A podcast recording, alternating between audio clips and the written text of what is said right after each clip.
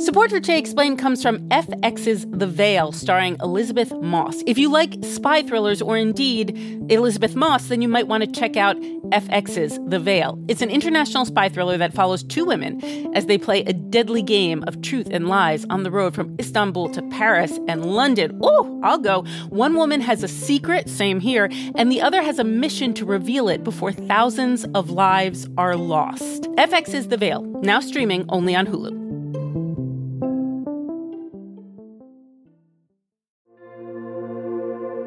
Support for this podcast comes from Planned Parenthood. It's hard to imagine a world where we leave future generations with fewer rights and freedoms.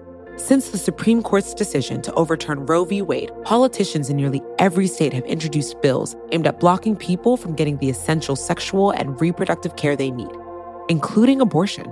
Planned Parenthood believes everyone deserves access to care. And with supporters like you, they can reclaim our rights and protect and expand access to abortion care. Visit plannedparenthood.org slash future to learn more and support their cause.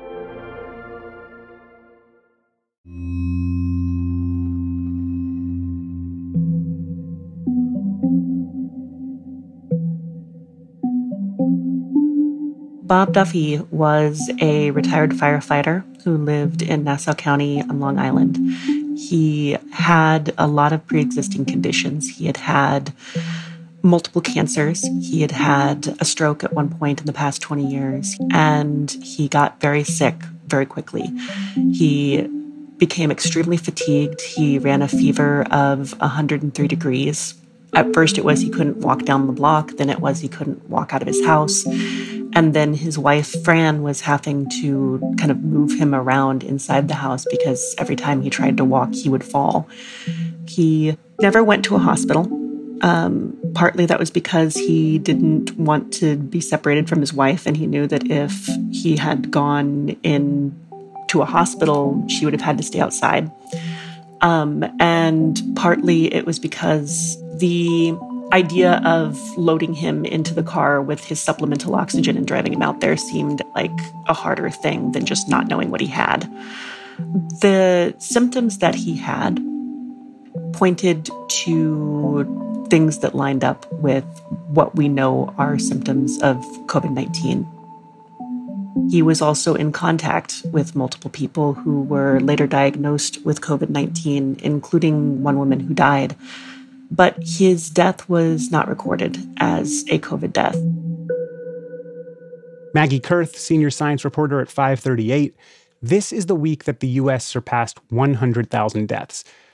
There are a lot of people out there like Bob who haven't been officially counted as COVID 19 deaths. So, how confident should we feel about the current death counts that we have in this country? Well, what the experts told me is that we should think of it as an at least. Hmm. We should feel fairly confident that at least 100,000 people have died. It's probably higher than that. Um, but by how much, nobody's entirely clear you know, some of the experts were sort of tossing around numbers like, well, maybe it's like 25%, maybe it's like 15, maybe it's like 40. But a lot of people think that a lot of the undercounting happened early on. Um, when you know we didn't know all the things that could be symptoms of COVID, and when we weren't necessarily even like watching for it everywhere. Why is there an undercount? What's the problem here? Generally, there's this whole bureaucracy that's set up to work best if you die after a test has been administered and you've been formally diagnosed in a hospital. And anything that sort of happens outside of that very tidy setup could end up with you not being counted. So if you have a heart attack and you had no symptoms of COVID and you hadn't been in contact with anyone who had COVID and there's no reason to suspect you had it and that it contributed to your heart attack, that would not get marked as a probable COVID death. If you had a heart attack and you had had symptoms of the disease and you had been in contact with people who had been diagnosed, but you had not been yourself diagnosed, that would get counted as a probable COVID death. At least it should be, according to the CDC. So, with Bob Duffy, who you talked about at the top, should he have been counted as a COVID death? He certainly seems like a probable COVID death. So, what I think is particularly interesting about his case is that two weeks after he died, the CDC had a webinar for doctors um, that was kind of meant to sort of walk them through how you should be filling out these death certificates, how to decide whether a case is a probable COVID case or not. And one of the hypothetical examples that they used in that webinar matched a lot of what was going on in Bob's case. You know, they used this hypothetical example of an older person with pre-existing conditions and contact with people who were later diagnosed and with symptoms and then they die. And from that CDC webinar you know if Bob had died 2 weeks later he would have been counted. So I guess the way of counting covid deaths has kind of been in flux for a while. Did where Bob die impact how he was counted too so there's not one single process for how deaths are counted in the US. There's many. How they are currently determined varies a lot um, depending on where you are. One example that I heard about that really stood out to me was that in Milwaukee County, if you die and it's a probable COVID death, somebody's going to come and investigate that and check and make sure it should be counted and kind of run through like a bunch of different, um, you know, medical and epidemiological research. Whereas if you look at some place like Nassau County in New York, um, that's not what's going on there. The medical examiners did call Bob Duffy's family. You know, they kind of called Fran up and they asked her a few questions about his health. And when she was kind of listing off to them all the different things that he had had go wrong with his body over the last 20 years, they were like, oh, okay, you're fine. And that was it. So there's definitely a big spread in how counties are handling this. And are certain groups being undercounted more than others? Oh, absolutely. I mean, um, rural areas are probably being undercounted. Um, that was one thing that experts told me. Um, basically, anywhere that you have people with a lot of pre existing conditions and not a lot of access to healthcare you're probably going to be having undercounting happening. And much like the cases of COVID, the undercounting is probably not consistent across the US. Um, you know, some places probably have a lot more undercounting than others. What does it mean for the country when there's an undercounting problem like this? I mean, why is it so crucial to get this right? Oh, there's a couple of reasons. I mean, you know, on the one hand, you really want to know how many people are dying because it helps you make policy decisions and you want to know how many people are dying in what places because obviously we are having a pandemic that does not affect every place in the same way at the same time. So knowing how many people are dying and where is pretty important to knowing how we should be responding. The other thing I think is also a psychological issue. Um, you know, talking to Bob's family, a lot of their suffering mentally, you know, emotionally about this is the not knowing what he died from mm-hmm. and knowing that they have reason to suspect it was COVID 19, but that he's not being counted among those deaths. Um, that kind of feeling of him being missed and falling through the cracks, I think, is a pretty painful one for families. I think one of the things that this sort of hammers home to me about this entire COVID 19 experience is how much it's sort of forcing us to be intimate with uncertainty. You know, we are taught in school that science is this thing where you get these facts and you go and you do the process and the process gives you a fact. And then you memorize the fact and you're done. That's not really how it works in the real world, particularly when we're just learning about a new virus. And living with uncertainty, living with the not knowing is hard. It's hard for the scientists, it's hard for families of people who die. Death turns out to be pretty hard to count.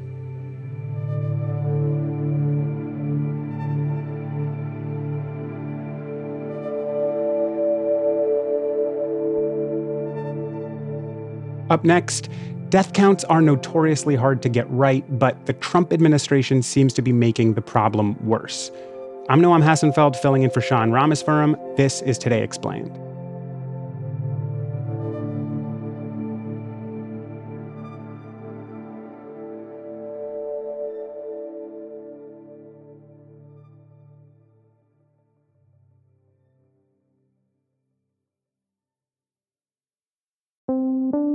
Che Explained comes from FX's The Veil, starring Elisabeth Moss. If you like spy thrillers or indeed Elisabeth Moss, then you might want to check out FX's The Veil. It's an international spy thriller that follows two women as they play a deadly game of truth and lies on the road from Istanbul to Paris and London. Oh, I'll go. One woman has a secret, same here, and the other has a mission to reveal it before thousands of lives are lost. FX's The Veil, now streaming only on Hulu.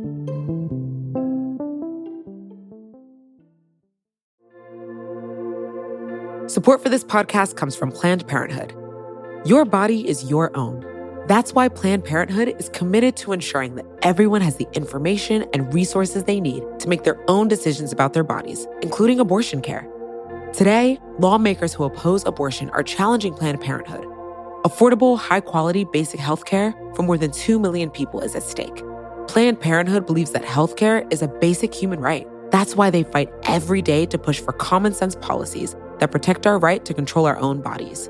They also work tirelessly to oppose the onslaught of new policies aimed at interfering with personal decisions best left to patients and their doctors. They won't give up and they won't back down. You can join Planned Parenthood in the fight to help make sure that the next generation can decide their own futures. The organization needs your support now more than ever. With supporters like you, they can reclaim our rights and protect and expand access to abortion care. Visit plannedparenthood.org/future to learn more and support their cause.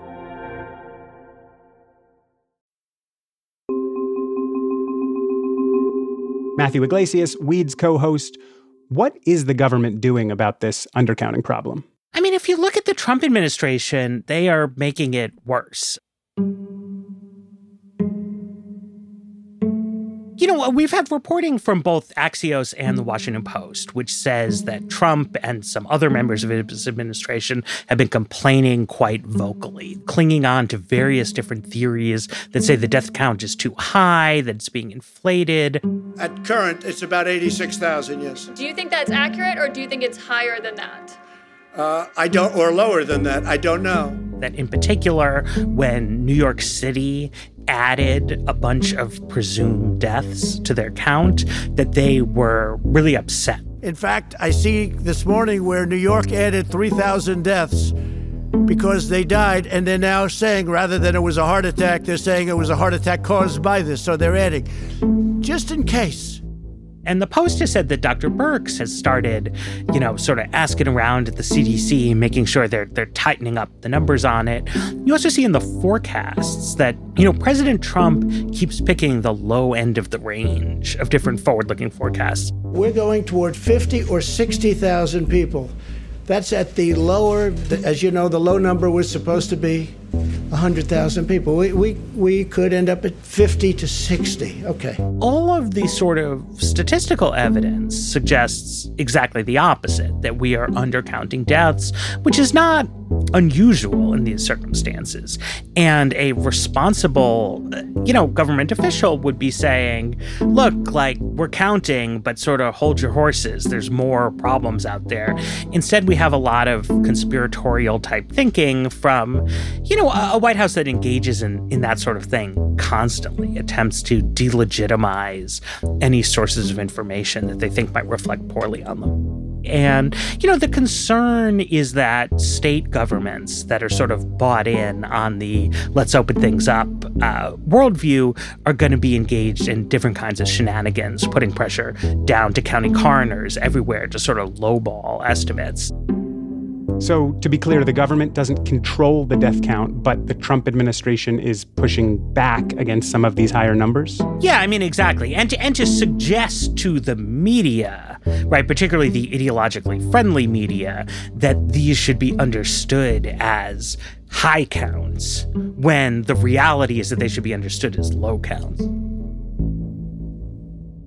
In the first half of the show, Maggie talked about just how hard it is to get accurate death counts. So, how can we tell the difference between difficulty in counting and purposeful undercounting? you know, I mean, it's it's hard to know on on some level, uh, you know, what's what. Um, but I think that you know you can tell from how people talk about these things, right? I mean, are they pushing to get better information, and in particular, are they looking to try to get information about what the statisticians call excess mortality? And the way that goes is you look at how many people have died in total over any given period of time in any given place. And then you also look historically at how many people normally die at that time of year in that given place. Mm-hmm. That doesn't give you an exact estimate of, of COVID deaths because there's some other factors in there, but it gets you a much better ballpark than sort of looking at tests because, you know, a certain number of people, particularly vulnerable populations or people in nursing homes, may have passed away without ever having gone through a hospitalization and testing phase. Yeah, that covers the whole idea of probable COVID deaths Maggie was talking about. But should we really be expanding the COVID death count to include excess mortality? I mean, is it fair to count those as COVID deaths? Yeah, I mean, I think we we want to know, right? I mean, in most of the country right now, it seems unlikely that we have very many people in that category, mm-hmm. but we know that we have seen big spikes in cases in New York City at one point, in Italy at another point, in Paris, and in, in Madrid. And when that happens, right, when a sort of metro area gets really, really slammed, we know that's when a, a high death toll is occurring. But we also know that's exactly when people are most likely to not really make it into the hospitals, right? If they hear the hospitals are overwhelmed or people aren't even getting good treatment there, they may not go. If ambulances can't come quickly, uh, they may not go. Whenever things go really bad for a place, these kinds of official death counts get a little bit uh, hazy mm-hmm. uh, because it's fussy paperwork type stuff. And in a true emergency, it, it doesn't get done right. And if you want to understand what really happened, you need to look to excess mortality. And this isn't the first time we've seen this type of undercounting from the Trump administration, right? I remember the whole controversy about the death count after Hurricane Maria, right? Yeah, I mean, this is a sort of classic issue in government statistics. Um, Hurricane Maria, it devastated Puerto Rico. There were obviously huge problems there. Hurricane Maria will go down as one of the deadliest natural disasters in U.S. history because the official toll went up dramatically today from 64 to 2,975. Excess mortality was looking at look, what was the impact on the population of a prolonged period of blackouts, of a lack of safe drinking water? Right, of a healthcare system that was crippled by all this destroyed infrastructure. Researchers at George Washington University estimate nearly 3,000 people died during the six months after the hurricane hit. Now, the study looked at historical death patterns from 2010 to 2017 to predict how many people would have died had Maria not hit the island. That figure was then compared to the actual number of deaths. And it was finding that huge numbers of people were dying in Puerto many, many more people than would normally sort of pass away. And that's, you know, I think in a common sense term, the true death toll of a natural disaster. But the Trump administration really did not want to acknowledge the full severity of that. And they were going with this lowballed number. And you have something similar to that happening here with, with coronavirus. It, it reflects poorly on Trump that there are so many infections in the United States. And he would rather take the rosiest possible view of the death toll. So I guess it's reasonable to assume that the consequences of this pandemic are just much more far reaching than we think? I mean, I, I think it's important for people in the media, pe- people like us, to make sure that we don't repeat specific preliminary figures too definitively or too frequently, you know, because once people get sort of locked in their head, oh, I know what the death toll was, then when new information starts coming out, they can be very resistant to revising it. And it's the most important thing, you know, people need to know is that to really understand the full scope of a tragedy, you need an excess mortality calculation you know, the 100,000 deaths landmark, you know, was sort of a big deal in, in the press. But it's important to understand, like, that was not right. The one thing we know is that the real number is higher than that, or that that threshold was crossed sooner. And it's it's misleading to portray it as this kind of super precise counter. What we have is a floor. We have people who we know this is why they died in a very specific kind of way. But the real scope is is much bigger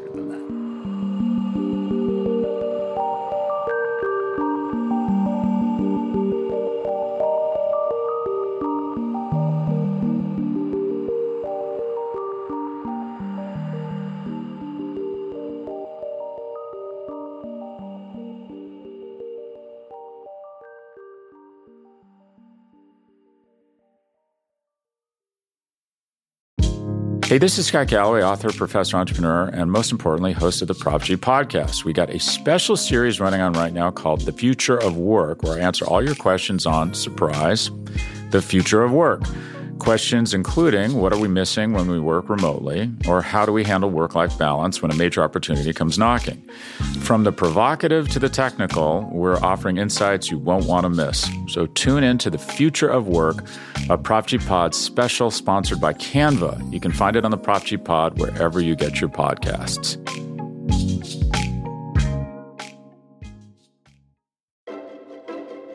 The Current podcast is back with an exciting new season featuring marketing executives from the world's most influential brands. Tune in to hear what's driving conversation in the fast moving world of digital advertising with unique insights from brands as diverse as Hilton, Instacart, Moderna, Major League Soccer, and more. And in this presidential election season, The Current explores what a national political advertiser, like the National Republican Senatorial Committee, and a major CPG brand like Hershey can learn from each other. Listen in and subscribe to The Current at thecurrent.com or wherever you get your podcasts.